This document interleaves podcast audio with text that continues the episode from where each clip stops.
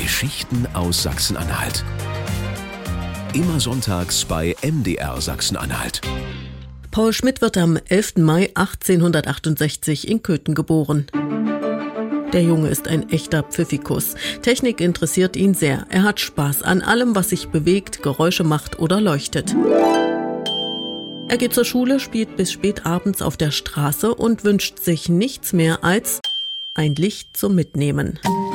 Schließlich beginnt Paul eine Lehre bei einer Köthner Firma, die sich auf Blitzableiter spezialisiert hat und er experimentiert mit Lampen. Genau, das war ja das große Problem, dass man also früher Batterien hatte, große Gefäße mit Säure drin, zwei äh, verschiedene Metalle und dann hat man daraus Strom gezogen. Das Ding zu transportieren war natürlich fast nicht möglich. Erzählt der Köthner Steffen Fischer. Er hat selbst Elektrotechnik studiert und ist dabei über den Namen Paul Schmidt gestolpert, einen Mann, einen Erfinder und Unternehmer, den in seiner Heimatstadt Stadt Köthen kaum jemand kennt.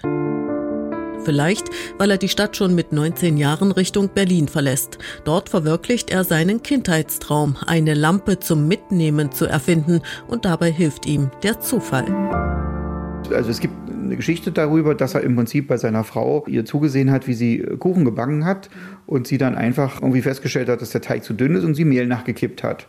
Und daraufhin kam ihm die Idee, im Prinzip die Säure mit Mehl zu binden und damit war im Prinzip die erste Trockenbatterie erfunden. Die Patentschrift mit der Nummer 88613 des Kaiserlichen Patentamtes Berlin vom 19. März 1896 bescheinigt Paul Schmidt die Erfindung der Trockenbatterie, also eines galvanischen Trockenelements mit Flüssigkeitsvorrat in der Klasse der elektrischen Apparate. Von der Batterie zur Taschenlampe ist es jetzt nicht mehr weit. Paul Schmidt presst seine Erfindung in ein flaches Gehäuse, in das sich auch eine Glühbirne stecken lässt. Um im großen Stil produzieren zu können, gründet er die Firma Diamond. Und die hatte natürlich Batterietechnik hergestellt und auch Taschenlampen. Interessant ist zum Beispiel eine Taschenlampe, die, er, die, die sehr klein äh, gewesen ist, hat er im Prinzip patentieren lassen und ihr den Namen Handy gegeben. Also man kann im Prinzip sagen, das erste Handy kommt von einem Köthner, wenn man das so sieht. Genauso geschrieben und ich, ich vermute mal, dass es also für den, für den amerikanischen oder englischen Markt sein sollte. 1937 meldet Paul Schmidt auch dafür das Patent an,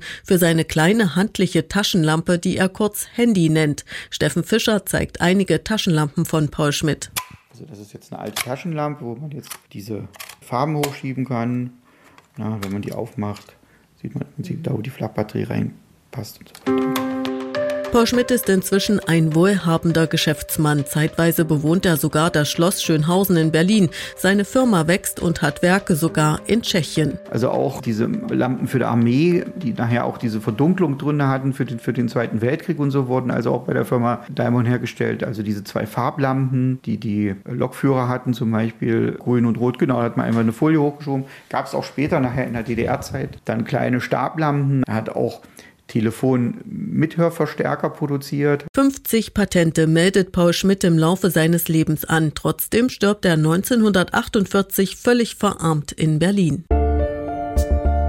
Ich vermute mal, dass es, eine, dass es einen Zusammenhang geben muss mit dem Kriegsende, da er bestimmt auch alle, auf alle Fälle äh, Kriegsproduktion betrieben hat und er dann bestimmt auch äh, enteignet wurde. Die Firma Diamond gibt es noch bis in die 1970er Jahre. Sie wird später von dem amerikanischen Unternehmen Duracell aufgekauft. An Paul Schmidt und seine Erfindungen erinnert ein kleines Museum in Berlin. Steffen Fischer hat in der Magdeburger Straße in Köthen selbst eine kleine Werkstatt und widmet Paul Schmidt dort in jedem Jahr an dessen Geburtstag Mitte Mai eine Schaufensterausstellung.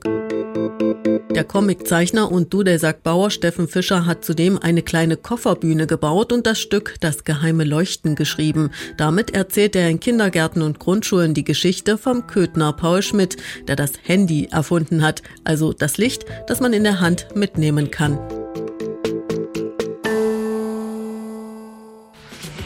Geschichten aus Sachsen-Anhalt. Immer sonntags bei MDR Sachsen-Anhalt und jederzeit in der kostenlosen ARD Audiothek App.